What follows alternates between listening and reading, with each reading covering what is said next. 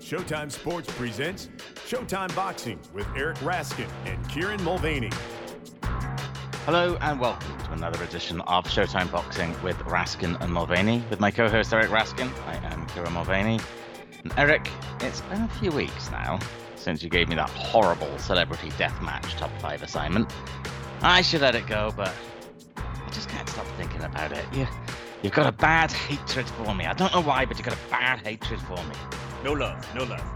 Never mind love, there's respect. You gave me a challenge and I met it. You got beat fair and square. Never mind love, there's respect. I don't respect you. I don't respect you, bro. No love. I've never cheated on a top five challenge in my life. You asked me five challenges, I gave you five right back. It took a great challenge to beat you, but I beat you. All right, Kieran.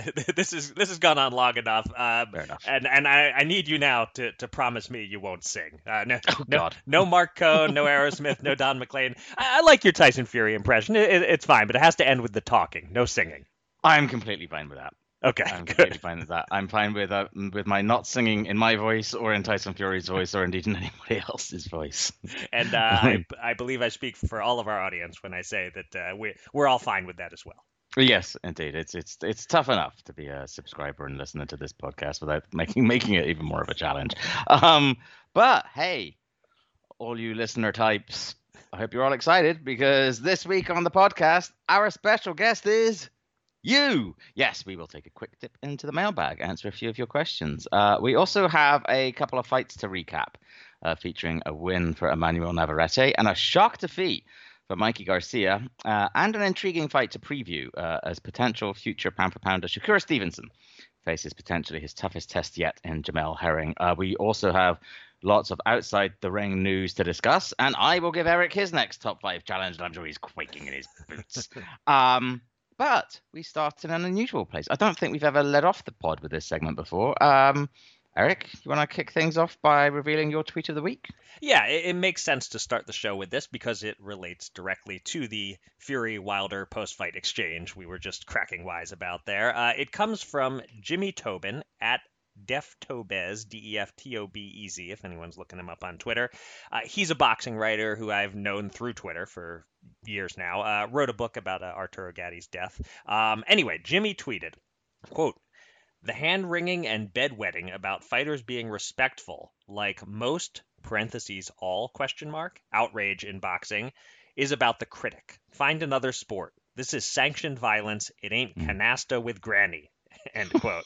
Um, now, whether you agree or disagree with the first part of the tweet, you, you have to love the last part. Um, I, Right. I've, I've described boxing many ways. You know, it's a, it's not a game. You don't play boxing. It's not a tickling contest, as you like to say, Kieran.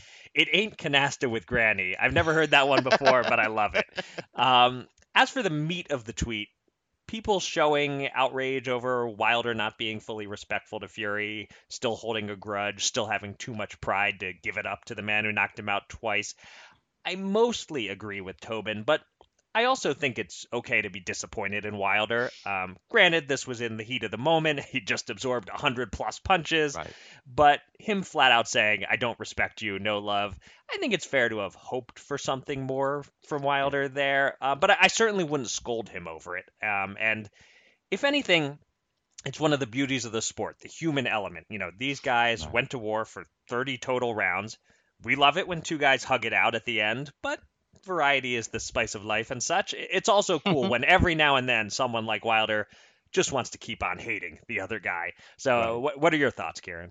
Yeah, I'm I'm sort of in two minds about it too. On, on the one hand, yeah, I totally agree. Uh, I I do think that we often, you know, fail to take account of what it is that boxers have just gone through. I mean, it's not just a- an athletic undertaking. The adrenaline's flowing. I mean, they've literally been in a fight. Uh, they've been in a ring with somebody who's trying to render them unconscious, and if they've lost, there's a chance that that other person did indeed render them unconscious. Um, you know, uh, it's embarrassing and it's humiliating to be in that position, and few of us actually respond very well when we're embarrassed and humiliated.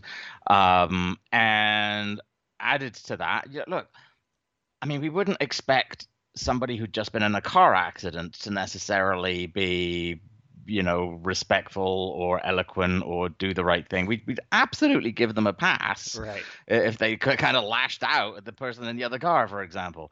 and and we have look. I think Deontay Wilder, as I said last week, I think he was concussed from very early on, um, and and I think you do have to cut him some slack for that as well. But I do think if if folks are hard on Wilder because of that, it's not just because of what he said then. It's because it comes on top of everything else, like that Right. he has proven himself to be the very worst loser.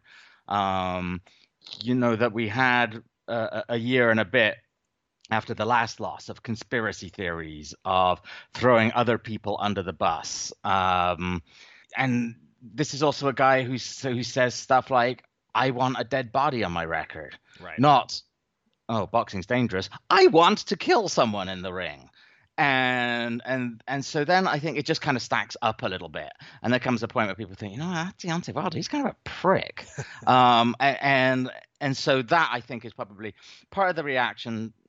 So I so I so I think Jimmy's right in you know in that sort of out of context thing, but then you look at the context of everything that had built up to that moment.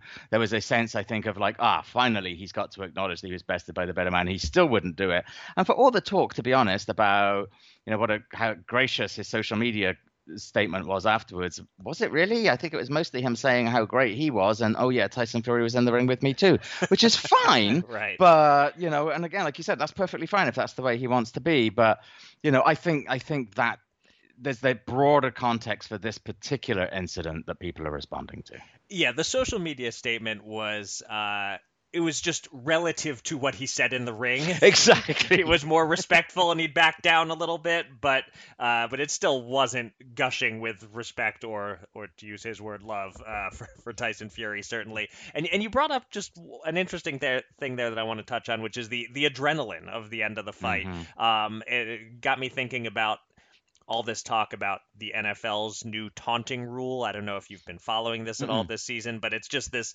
it's basically the NFL putting in a new rule that universally across the board everybody hates. It, it is a horrible rule that they're giving unsportsmanlike conduct penalties for taunting basically after you make a big tackle, make a big hit, get a big run if you kind of say anything or look at your look at the other guy uh, a little bit cross-eyed or do anything that could possibly be construed as what they're calling taunting, you're getting a 15 yard penalty. And it's just absurd. These guys are taught to like get all fired up, get all fired up, Right. snap the ball, now go. And then you make a big play.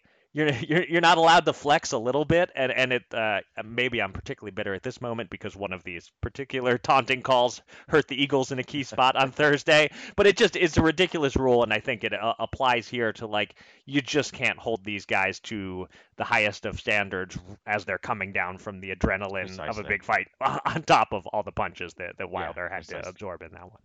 Precisely. All right, uh, let's turn the podcast over now to the listeners. Uh, we still have a lot of business to get to on this week's pod, and we don't want to go an hour and a half like we did the last couple of weeks. Uh, so we're not going to go eight or ten questions deep or anything with this mailbag segment, but let's do a mini mailbag. We'll answer four of the more interesting questions you guys sent on Twitter using the hashtag AskShowPod. And I'll start with a fun one directed at you, Kieran, uh, from at Womble1010. He writes, I heard Eddie Hearn use the term princes, referring to the lightweights on another pod. Would you like to revisit your claymation deathmatch list to include Kieran versus Eddie? Uh, what do you say, Kieran? Uh, bitter that Eddie is stealing four princes without crediting you, or just glad to see it catching on? I'm not seeking any personal glory, Eric. Um, I, I, I seek solely to make the world a better place, as you know, and and if that includes my my copyrighted, patented cash, catchphrase becoming established elsewhere, then then then so be it. Uh, it is also completely irrelevant in terms of the answer to this question that Eddie Hearn can afford more and better lawyers than I can, so I can't possibly sue him. That's a you know it, it makes me think of just like history is written by the winners, as they say, and uh, Yes. we, we're not the winners. Eddie Hearn is the winner. He, he has the looks, the money, the power, That's the right. lawyers, the height. The- height, I height was, is very you beat me to important. I was Yeah. just going to say the height. Yes. In this superficial power assessing business, height seems to matter, and he has it, and, and we don't. So, uh, yeah, he might take credit for four princes, and there's really nothing you can do about it. nothing, nothing whatsoever. um, the next question comes from Rob Rigler at Riggs22. It's a big picture future question, uh, and it's a good one. Uh, do you think boxing is in a healthier situation now with several networks involved, all with varying business models, or was it in a better slash healthier place when HBO and Showtime were the two major players? Yeah, th- this is a, a great question. Um, so basically, when it was HBO and Showtime, you had ESPN and some others that came and went. Do, uh, mm. They were all, along with ESPN, doing the more minor fights, but it was basically a case where big fights went either one or the other place, uh, or or nowhere. A lot of very good right. international fights simply weren't available in the U.S. before streaming. So now it's Showtime, ESPN, DAZN, and Fox plus FS1, and then others popping up here and there. A Triller, uh, you know, NBC and CBS have dabbled mm-hmm. at times in recent years, but it's basically four main outlets that can all land big fights instead of two. Uh, one of them is a free network uh, with a cable arm. That would be Fox. One is a major cable sports network, uh, ESPN, with a streaming arm that it puts a lot of fights on. One is a premium cable network, that's Showtime, and, and one is purely streaming, DAZN. I guess one way in which it's better for fans now is that every fight is available somewhere, which which wasn't yeah. the case 15 or 20 or 25 years ago. Does it cost more now to be a boxing fan? That's something to wonder about in answering this question. It's pretty comparable uh, DAZN plus ESPN plus add up to about what HBO cost. Uh, I guess the pay per views cost more, but that's mostly an inflation thing. Um, if we look at whether it's harder or easier to make fights, I guess that's gotten tougher. You know, there are more silos, more streets to cross, yeah. but it's not that different from how it was when HBO and Aram versus Showtime and King, uh, you know, and they they figured out how to work together once every five years or so when the fight was worth too much money to resist. But otherwise, lots of great fights died at the negotiating table back then, as they do now. Rob asked, is boxing healthier now? Uh, I feel like the sport was marginally more popular 15, 20 years ago, but sure. that's just been a steady erosion. Every sport other than football and basketball has shedded some audience in the U.S not sure it has anything to do with the network situation, or at least not much to do with it. So I would say the current situation is a little better for fans because of the access, um, but the current situation has also helped drive the sport ever so slightly more niche, um, but it just keeps going in that direction. Competition is, is good to a point. Having three or four options is certainly good for the boxers themselves and, and what they can earn kind of a long-winded way here of not quite arriving at a clear answer, but I, I, guess if I have to lean in a certain direction, I'll say I prefer the current setup. What about you? Yeah, I mean, it's you, you sort of touched on it here that there's really two overlapping questions. Like, is boxing a better place now than it was when HBO and Showtime were the only games in town? And if the answer is yes, is that related to the fact that HBO and Showtime are no longer, you know, right. the only games in town? Um, yeah, and I, I think it's better than it probably than it was say a few years ago and I, I don't know like yourself whether that's related to the networks i think part of that is just that we have a really i think we've got a really nice batch of talent in the sport right now. I think like a few years ago, things we I, we were just at the time that HBO was about to get out of the game. Things were it was going through a little bit of a grim time. A lot of the boxers who were at the top, who were the big name boxers, all retired pretty much at once. Juan Manuel Marquez, uh, Vladimir Klitschko, Bernard Hopkins, Miguel Cotto, Andre Ward. Uh, suddenly, everybody was out of the game, and it's like, well, who's who's going to come up? And I think we're seeing some of these uh, younger guys actually becoming stars, um, and and I think that's certainly helping. I think the main thing. I actually think we're getting more into a situation where we do are going to have two primary sort of outlets again because DAZN after a big splash, uh, perhaps hasn't been quite the force, at least in the US, that it looked like it might be. Um, you know, and, and it's like putting a lot more of its efforts elsewhere.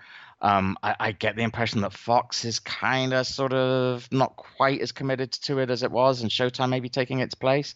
Um, much as I hate very many aspects of what ESPN is and what it stands for, um, and the way it goes about sports broadcasting and sports media, it's serious involvement in boxing is huge. The yeah. fact that it decided to, I mean, that's a really, really big factor, um, I think. And I think the other thing, that that's really good with having multiple outlets. You said that you know uh, U.S. fans can see a lot more fights, and I think that's true. It's basically really there are more cards, there are more bouts, and it's really opened up the international fight scene to U.S. audiences. I think much more, and that's at a time where the international fight scene, particularly in Britain, but also elsewhere in, in Europe, is really at a high. Mm-hmm. So I think that's probably like the the biggest plus in terms of boxing coverage and, and where the sport is at right now, I would say. The one thing I do feel confident in saying is I don't think that Triller is going to become the dominant force in the industry right. anytime soon. yeah, I, I would certainly uh, agree with that. I, I, I, as you were talking there, I started thinking whether our answers would have sounded very different like just simply a month or so ago when when we were on this run of Could like be. really depressing podcasts yep. the holyfield fight on triller all, all that yep. sort of stuff um, right now we're a week removed from a massive heavyweight fight that got even the most mainstream people who don't follow boxing at all talking about boxing a little bit. So yep. it might feel a little a little high at the moment. It was a little yeah. unreasonably low a month ago. Probably somewhere in between is really uh, how we should feel about the current state of the sport. But um, yeah, I think that's right. Yeah. All right. Uh, next one here from Jamie at J underscore N R E B. He writes. I see Canelo making the Plant fight look easy. The only real threat I see in his future is Artur Beterbiev. If that happens, what shot do you give Canelo? Um, an excellent one. I give Canelo an excellent shot against everyone from light heavyweight down. I think. Um, uh, but I agree with Jamie that it's the fight that feels as if it could have the greatest risk factor for him, with the possible exception, I think, of David Benavidez, which I still think would be an intriguing fight. Um, I'm keen to see how Beterbiev looks against Marcus Browne. I didn't think he looked all that great last time out, mm-hmm. Beterbiev, um, even though he did get the job done. But to be fair, he was coming back from a bout of COVID, so who knows how much that might have affected him. I, I do think Canelo probably does most things better than Beterbiev, but Beterbiev's strength and relentlessness would be a major factor here. And I think, you know, some of his uh, boxing skills and ring generalship are a little bit overlooked there, uh, Beterbiev as well. It is, I think, the matchup uh, really to be made that we want to see Canelo in. And actually, to be perfectly honest, I know that it is your personal wet dream. So I kind of almost want to yield to you on this answer, really. I wasn't going to use the word wet. Uh, I was going to say that, yeah, this is one of my absolute dream fights. I was going to leave wet out of it, but uh, you went there. Um, I, I know there's uh, th- there's been some talk about Canelo uh, if he beats Plant uh, which uh, let's remember what what Breadman had to say last week. Yep. He views Plant very live there, so not everyone is uh, in agreement with Jamie on on that fight. But if he beats Plant, a lot of talk about him moving up and facing Dmitry Bivol. If you're Canelo and you're all about proving you're the best, Beterbiev is the ultimate challenge at yep. 175. Immediately after Beterbiev stopped Gvozdyk for the lineal title, uh, that was when I first started calling for that fight. And and at the time I considered Better Beterbiev the favorite, but he's barely fought since. As you said, he didn't look that great when he did. Canelo keeps looking better as he settles in at super middleweight. This is pretty damn close to a 50-50 fight right now. Um, I wonder if the sports books would favor Canelo slightly because of his name. Yeah. And if so, if Beterbiev is plus money, I'd probably bet on Beterbiev. I'd, I'd yeah. be a Beterbiev better. Uh, try saying that five times fast. Yeah, uh, but better, better be better. I better be. You're right. um, but uh, in my eyes, it's real close to a toss-up. Yeah, yeah. Uh, and we've got a uh, final question here from at JLR Pro, uh, and it's another really good one. Uh, with the aborted comeback in the news, uh, started thinking of Riddick Bowe. Uh, I'm curious how you think he would have fared in the following matchups uh, versus Lennox as pros, versus the comeback Foreman, and in an all Brownsville showdown with post prison Tyson. Thanks. I'll hang up and listen. Uh, Eric, got a quick pick in each of those three fights? it's interesting because th- there's no question that Bowe had the least great career of any of those heavyweights. You know, if, if you if you had to remove one from the Hall of Fame, it's Bowe, and and it isn't right. close. And yet, his prime against anyone else's prime, he, he's not easy to pick against. Uh, his prime was brief, but the guy who went two and one against prime Evander Holyfield and and was otherwise a dominant heavyweight until he suddenly lost several steps all at once against Andrew Golota that guy's a tough out for for any heavyweight in history. So if we're thinking of all these fights happening around 95, I guess, when when Bowe was still in his prime, I think he beats post prison Tyson fairly dominantly. Um, you know, with the with the disclaimer that Tyson has a puncher's chance. Um, right. I think he would be too much for Foreman, uh, who, who got outboxed by Tommy Morrison, was getting outboxed by Michael Moore, really struggled with a lot of guys who were three talent levels below Bowe, like like Alex Stewart, Axel Schulz, etc.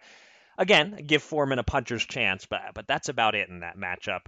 The tough call is Lewis. Even though Lennox won at the Olympics, Bowe was better as a pro up through the mid 90s, but uh, I guess even though they were young in 1988 and not fully developed, you have to give some credence to the evidence there, which was that mm. Lennox could land both the left hook and the right hand against Bowe and could hurt him. So I, I guess I'd favor Lennox in that one, especially knowing everything we know about both fighters now. Yeah, the difficulty is, isn't it? Are we talking about the Riddick Bowe who could have been, and who for a brief shining moment was, right? Or the Riddick Bowe that he turned out to be? I mean, you're absolutely right. It, it like makes such a difference if you shift it from say 94 to 96. Right. Um, uh, I, I, think a, a, fantasy Riddick Bowe who maximized his talents, which was so considerable, who actually worked at his craft, um, didn't fall apart the way he did. He could have been one of the very greatest heavyweights of all time. I, I thought I thought he was on his way to be just sensational. Um, I think at the time when the matchup with Lewis was being seriously mooted up until the point where Lennox lost to Oliver McCall. I think Riddick would have smoked Lennox then. Hmm. But once Manny Steward got a hold of him, once he started to turn him, uh, you know, into a much more com- complete fighter, I think peak Lennox beats peak Riddick. Um, I just think, you know, every so often you would just see in Lennox's eyes, like going into a fight, like he's a nice guy, Lennox. Right. But he would just sometimes get that, I'm going to mess this guy up look in his face. And you know that he would be so focused for that fight. Uh, and I think technically really sound. So I would, I would pick the very best Lennox Lewis over the very uh, best Riddick Bowe. But, um, but yeah, I, I agree. Probably eight to nine times out of 10, anything close to a peak Riddick Bowe beats Tyson um, assuming he can get through the first few rounds. And yeah, and again against Foreman, just depends which Riddick Bowe are we talking about. Uh, uh, if it's Riddick Bowe that was starting to go off the boil, I think I think George toys with him. Um, but uh, anything close to a halfway decent Riddick Bowe should should absolutely have too much for George. But yeah, that's the big that's the big question. You just don't know which Riddick Bowe is going to show up. Such a shame. Yeah, and, and we should note to the hardcore Tyson fanatics that again he spelled out post prison Tyson. Exactly. We weren't we aren't talking about prime Bowe versus prime Tyson. That's a whole yeah. another discussion. Um, and and one other thing to add here, just going back to the earlier question about the the state of boxing now versus uh, you know 20, 30, whatever years ago. Um, I you know when when thinking about this question, I was able to just go on YouTube and watch Lennox Lewis versus Riddick Bowe in the 1988 yeah. Olympics. The whole the whole yeah. two rounds that that fight yeah. lasted, I could just call it right up. Whereas in the past, as a boxing fan, uh, you know, I, I, read about that fight. I had never seen it uh, until until YouTube came along and, and made all this easy. So um, it's it's just so cool. We we should not take for granted how easy it is to look up any fight we want from history that was that was recorded and just call it up and watch it and see that oh yeah, you know what, Lennox uh, really stylistically had had Riddick Bowe's number at least in 1988. Yeah, I used to have to go to the news vendor and pick up Ring magazine to find out the results of fights from two months ago. For right. gosh sake. So, right, yeah, and then you're relying on whoever whoever wrote about it that their uh, interpretation of what they saw becomes the yeah. closest that you come to actually watching the, yep. the fight sometimes. Yep. So uh, yeah, I, I like this a little bit better. yeah, agreed. All right, let's shift from talking about hypothetical fights that, that didn't happen a quarter century ago to actual fights that were fought this past weekend. And we'll start with a huge upset out of Fresno, California. Probably the leader in the clubhouse for upset of the year, as Spanish southpaw Sandor Martin boxed his way to a majority decision win over Mikey Garcia. Scores were 97 93, 97 93, and 95 95. Mikey Garcia is 33 years old now. He's lost two of his last three fights after starting his career 39 0. There are a lot of questions about his future, whereas Martin, uh, who had no significant wins on his record before this, is now a player at 140 or 147 pounds. Kieran, how did Martin pull off this upset? How much of it was about Mikey and his ring rust? And do you expect we'll see an immediate rematch? Um, he pulled it off, Martin, by moving, moving some more and letting his hands go when he needed to. Mm-hmm. He, he retreated, he let Garcia come onto him, fired off counter combinations, and moved again. And, and Garcia just trotted after him. Um, he put pr- some pressure on him, but he didn't do so particularly effectively. If you didn't know who Mikey Garcia was, and what he had achieved in his career, and this was the first you'd seen of Mikey Garcia, I suspect you would just think he was a fairly middling boxer puncher with not a great deal of ability to cut off a ring or put mm. good pressure. I mean, he looked a deeply ordinary boxer in there, I thought. Um, and it's sort of, I, I don't know that it, his performance was a function of a ring rust as much as the ring rust was a function of, I think, what's been almost a career long and certainly recently an indifference and even ambivalence toward boxing on his part. Yeah. Um, Garcia's never particularly yearned to be a boxer. Eh, he just happens to be very good at being a boxer, and boxing happens to be the family business. Um, he's never been slow to point out that if he'd had his druthers, he'd have been a race car driver or a cop. And he's never been particularly slow to express that sentiment, although there have been periods where he sort of insisted, no, I've got the fire. It's, it's, it's, I'm really happy to do it. And I think, especially since the Spence fight, whether because it was just a whole different experience going up in that weight, whether it was, you know, suffering a loss for the first time, or whether, you know, it's the healthy paycheck, he just has given the impression, I think, that he doesn't particularly know what he wants and whether he wants to keep going. He sort of feels like he's keeping going because that's what he does, because whether he wants to be or not, he's a boxer. Um, I suspect if he doesn't know what he wants to do or if he doesn't really want to do this, he's probably best advised to hang them up, Mikey Garcia. Not that I think he's in any grave danger of getting badly hurt or anything, but this isn't a business to be in if you're not really committed to it. And judging by the way he looked physically, I question how into it he is. So, um, but if he is going to continue, I, I, don't know that he has much option but to, to have a rematch with Martin. I think he, you know, if he is going to continue and he does want to pursue a fight against some of the better guys at 140 or 147, he's got to prove that this was an off night and this isn't the sign of him slipping. Yeah, uh, I, I definitely uh, would would echo that that it's uh, it's not a good business to uh, to continue in if you're not all the way in on it. It, it ain't canasta with granny. let's keep that in mind. um, um, I, I, have I have two quick uh, notes that I want to add on, on, this. One has very little to do with the fight, um, but they had Jessica McCaskill on the broadcast as an extra commentator. They asked her to chime in with like 15 seconds of technical analysis a couple of times and she nailed it. She was great. Yes. I, want I want to hear more of her on future broadcasts. Um, and the other thing, taking nothing away from Sandor Martin, we are clearly well removed from Mikey's prime here, and yeah. you could sense it just looking at his body, his build. Before the bell even rang to start the fight, he's now built like middleweight Duran, maybe even super middleweight Duran. Uh, Mikey used to be skinny and tall for his division at featherweight. Now he has that build of a guy yeah. who's moved up a little too far and is just kind of getting by on his name. Uh, maybe like Duran, he'll have one or two surprising wins left in him, but I'm guessing we're very close to the end with Mikey.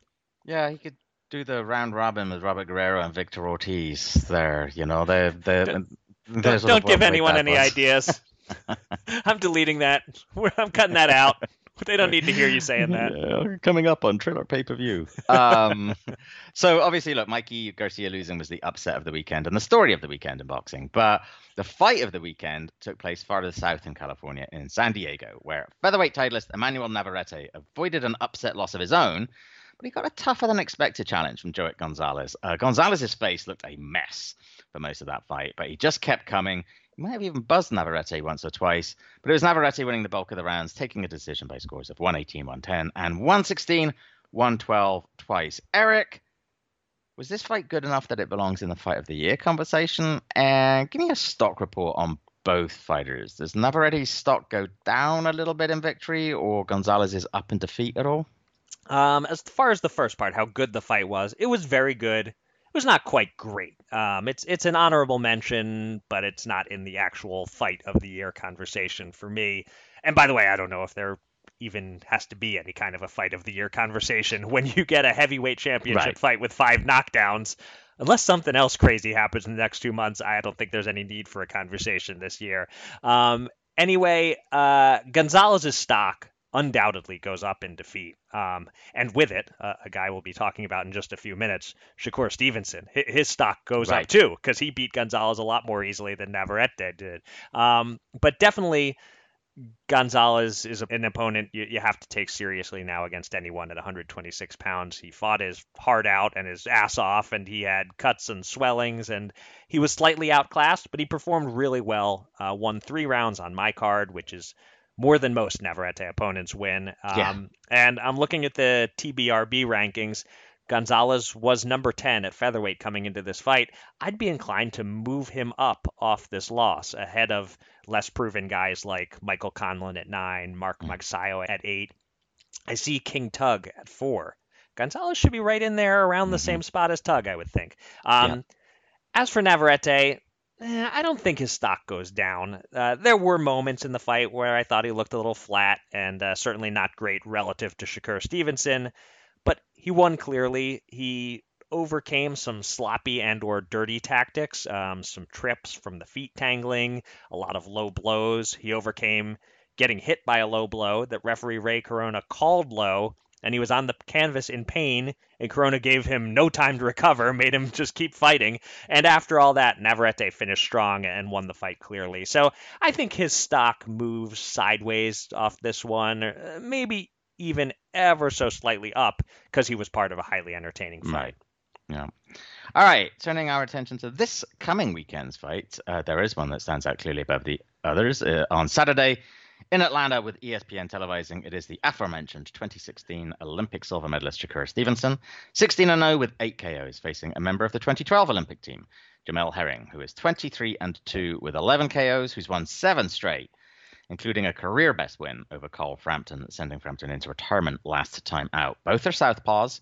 Uh, Herring is considerably older. He's 35, and Stevenson is 24. Eric, what is your level of excitement heading into this fight? And also, how do the odds makers have it? And do you see a betting option that you like?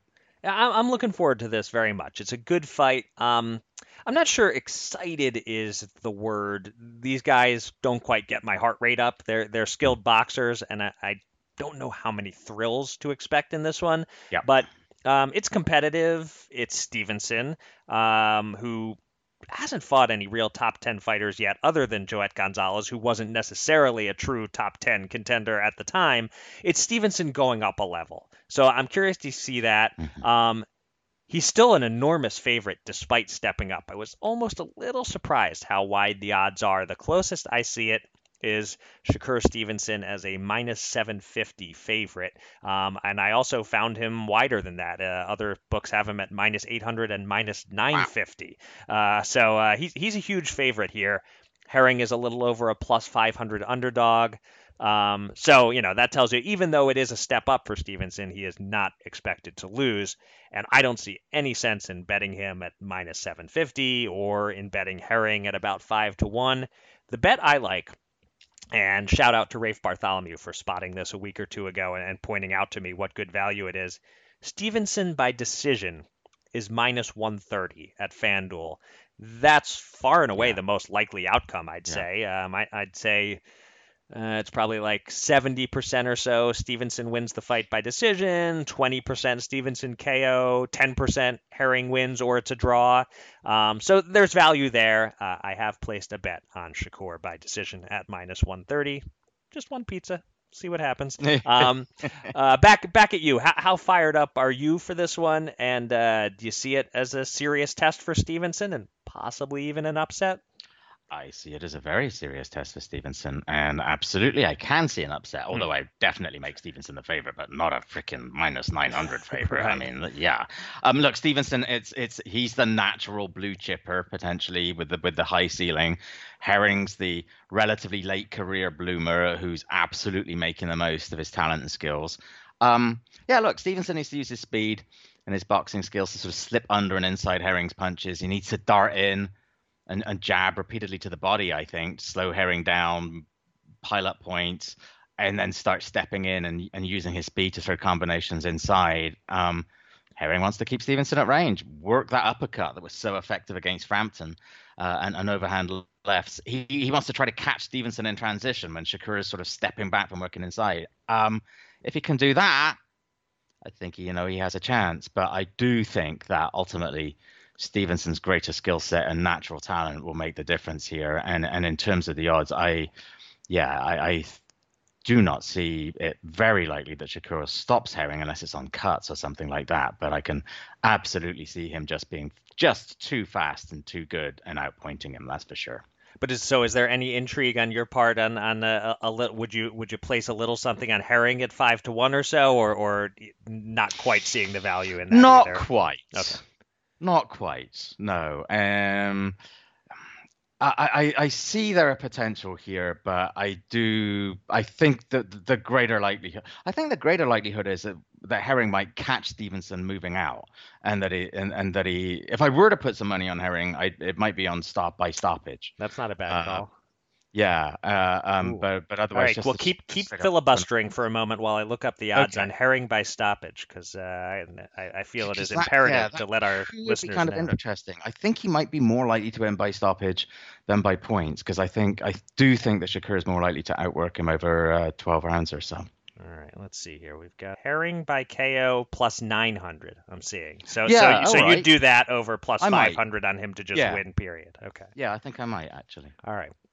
Um, only one other fight coming up uh, this this coming weekend that's worth mentioning.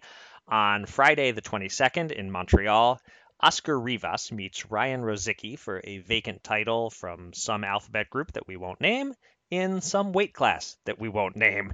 Kieran, anything you want to say about this, or have I already said too much? Man, it's it's here we are back to the state of boxing, right? and it's one thing we've we've we've always made it a point not to mention alphabet groups, but now we have weight divisions we can't even mention. Yeah. Oh my goodness. Uh, so yeah, I, I want to be dismissive of what this fight is without being dismissive of the fighters. Oscar Rivas is a good solid pro, um, and his only loss was against Dillian Whyte, and there were all kinds of shenanigans on the on the Whyte side uh, when that happened, related to positive tests and whatnot. Um, look, no disrespect intended to either man. It's absurd that this is a fight for any kind of title, let alone one at a very silly weight. But um, you know, good for them. and That's hashtag hashtag boxing. I thought you were going to throw on the end there. Yeah. Yes, exactly. There you go. All right, uh, time for some outside the ring news. Uh, the main event of the news segment this week is a collection of injuries that have befallen top fighters starting with the one that blows up a scheduled fight. While training for his November 27th bout against Jojo Diaz, Ryan Garcia injured his right wrist and needs surgery. He reportedly chipped a bone and suffered ligament damage. So the Diaz fight is off. Garcia will not fight again this year. The other injuries involve boxers who just fought. Actually, all of them fought on the same card a week ago. Against Tyson Fury, Deontay Wilder suffered a broken finger on his right hand, which required surgery. Before fouling out against Robert Helenius, Adam Kownacki endured a broken left orbital bone. Uh, not a surprise if you saw the way his face looked in that fight. And during the earlier part of that undercard, we talked last week about Edgar Berlanga's struggle against Marcelo Esteban Coceres. It turns out Berlanga injured his left biceps during the third round and plans for him to return to the ring in December are off. Kieran, how big a bummer is the Garcia injury and anything else you'd like to comment on here? Yeah, it's, it's a bummer, but look, as long as the kid goes and gets healed, that's the important thing. It's been a bit of a rough stretch for, for Garcia, but hopefully at the end of this, he'll just be in a much better place physically as as well as uh, you know mentally. It is a marathon, not a sprint, a boxing career. So, and you need to be in the best of health uh, to be able to maximize it. Um, it looks as if Diaz, meanwhile, might be fine. It looks like he might go against Devin Haney instead. Uh, Matchroom, uh, Eddie Hearn saying that he's matched the offer that Golden Boy made him for the Garcia matchup, and, and Diaz tweeting that you know he certainly wants to take that. So, um, not at all surprised about the Kownacki news or the Wilder news. Um, the Berlanga bicep looked pretty nasty. Do you see that uh, photograph of that huge bruise no, on the on it. the bicep? Oh my goodness me. Um, yeah, like they say, as we have indeed pointed out, You don't play boxing. it is not a tickle contest. It is not canasta with granny. Um, it is a Lord, it's a tough way to earn a living. That's for sure. What if what if there's a granny who's really dangerous out there Right, and like you seriously you badass, come right? you come away typically injured after a game of canasta with her. Maybe there's a granny out there like that. Right, or she's actually some kind of serial killer who lures people in to play canasta with her and then she kills them and puts them in her basement or something. Wasn't the big bad wolf posing as a granny? Perhaps. Yes, you are correct. Yeah, so you know, Mm. my, my what big uh, teeth you have while playing canasta with Granny is something Yeah. you don't want to find yourself saying. There you go. There you go. These these are the uh, the uh, alleys we go down uh, if we're just allowed to talk. um, we have an assortment of items on our news undercard. Uh, we start with the sad news: the deaths of Tony DeMarco and Keitaro Hoshino. Uh, DeMarco, briefly a welterweight champion in the 1950s and one of the most exciting fighters of his era, and a 2019 Hall of Fame inductee died at age 89 on Monday. And Hoshino, a Japanese strawweight champion in the late 90s, died at just 52 of an undisclosed illness. In other news, one time British heavyweight prospect David Price announced his retirement at age 38 with a record of 25 and 6 with 20 KOs. Uh, some fights were made official this week. On Showtime Championship Boxing on October 30th, top welterweight Jamal James faces Rajab Butayev. Jaron Boots Ennis takes on Thomas Dulorme in the co-feature, and opening the show, we'll get another look at Michel Rivera, who takes on Matias Romero. Uh, that main event, James versus Butayev, is part of a four-man box-off that a sanctioning body ordered, with Yordenis Ugas and Eimantas Stanionis on the other side of the bracket. Uh, another fight made official for December 17th on ESPN Plus. We talked about this briefly earlier. Light heavyweight champ Artur Beterbiev defends against former US Olympian Marcus Browne. And the last news note Richard Schaefer's new company, Probellum, has announced a slew of signings. Too many to list here, but we haven't mentioned Probellum yet. So there. Now we've mentioned it. Uh, so Eric, you wanna you want another crack at your Schaefer impression? Anything else to comment on here? Hello, Karen. Yes, I, I will take another crack at the Richard Schaefer impression, uh, but I won't use his voice to say the things I said about Oscar as Richard on Ring Theory, as that could come back to haunt me if Probellum and Showtime ever start working together. Oh God, indeed. Yeah, yeah. Do I got it? I still got it. Yeah, that's great. That's All right. It's not. It's not necessarily Mulvaney as Tyson Fury, but uh, but it'll do. I think. Or maybe maybe it's better. Respect. Respect. All right. Respect. No love, but I get respect. I'll take it. Okay. Um, so, okay, moving on to the other items. Uh, condolences, of course, to the families of Tony DeMarco and Keitaro Hoshino. Uh, I, I like the depth on that October 30th Showtime card. Yeah. Um, it's coming together late, but uh, good move by uh, by our boss, Mr. Espinoza, getting some live fights on the week before the Canelo Plant pay per view to build toward it. Um, and I'll, I'll comment on David Price. He might be my all-time number one fighter I got behind and said was going to be the next big thing who didn't come close. Uh, he flamed out because it turned out he just couldn't take a punch. And it's a reminder that you just don't know until you see a guy get hit a Mhm. few times. Like, we go nuts gushing over Boots Ennis right now because he has every imaginable tool.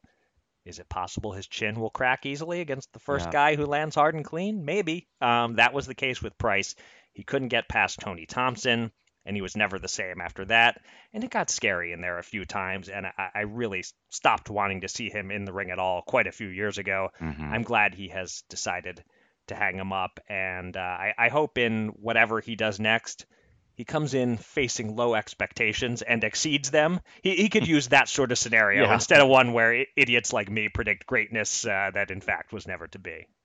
I, I also was pretty high on him, and not just because he's a fan of Liverpool Football Club. Um, uh, but yeah, he was uh, offensively was pretty good. After he smoked Audley Harrison in about ten seconds, I thought, oh, okay, this guy could be pretty good. But yep, there you go.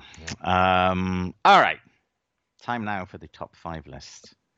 And I know you're a little concerned that I would enact some kind of revenge I am a little little worried. for, for the uh, claymation celebrity deathmatch uh, list. Uh, but no, that is not the kind of person that I am, Eric. okay. Revenge is a dish best served cold, and I have to wait for the temperature to drop. so I shall bide my time. you, are, you are really channeling uh, Hannibal Lecter as you deliver this monologue. One day, quid pro quo, Eric, quid pro quo. One day, I will come up with a list that you abhor, but only when you don't expect it. Hmm. This week, it's an easy one. Okay, all right. And a relevant one. Um, there is still plenty of deserved chatter about the Fury Wilder fight from a week ago. We've been chattering about it still on this one, and deservedly so. It was one hell of a fight. As we talked about last week, where I take slight issue with apparently everyone else on Earth is just how great it was. Um, in its immediate aftermath, uh, Bob Arum, who has never exaggerated about anything ever, said it was the best heavyweight fight he'd ever seen, um, before backtracking a few days later and saying it was number two. Um, like I said last week, I thought it was a terrific fight, and I agree with you that surely it's the fight of the year unless something remarkable happens here on in. Um, but from round six on, I thought it was a one-sided beatdown. If Wilder had pulled off an 11th round KO punch, then okay, but it didn't. Um, however, I am very happy to be shown the error of my ways. I am also very happy for us to remind our listeners that there have been a very great many tremendous heavyweight title fights over the last century and change. Your mission, Eric, is to list and rank every single one of those heavyweight title fights. I kid, of course. but what are your top five heavyweight title fights of all time? And hey, maybe you sit down and you think about it, and maybe Fury Wilder 3 is among them. Mm-hmm. Um, prove me wrong or right. You're... well, I'm I'm always extra motivated to prove you wrong if I can. So if it's borderline that this, that Fury Wilder could be my five or my six, it's going to be my five. But I understand. Uh, but okay, I like this assignment. Certainly topical. Uh, and uh, great opportunity to rewatch clips of uh, classic fights and uh, certainly a, a, chance for us to talk about some of the all-time great heavyweight names and exactly. fights. So, uh, so I like this one. Very well. Okay. Uh, that will do it for this week's episode of Showtime Boxing with Raskin and Mulvaney as Eric breathes a sigh of relief for now. for now. For now. Uh, we will be back next week to give our post fight thoughts on Stevenson Herring and to go in depth on previewing that James Butayev card, as well as previewing Dillian Whyte against Otto Wallin. Uh, until then, be safe, be kind.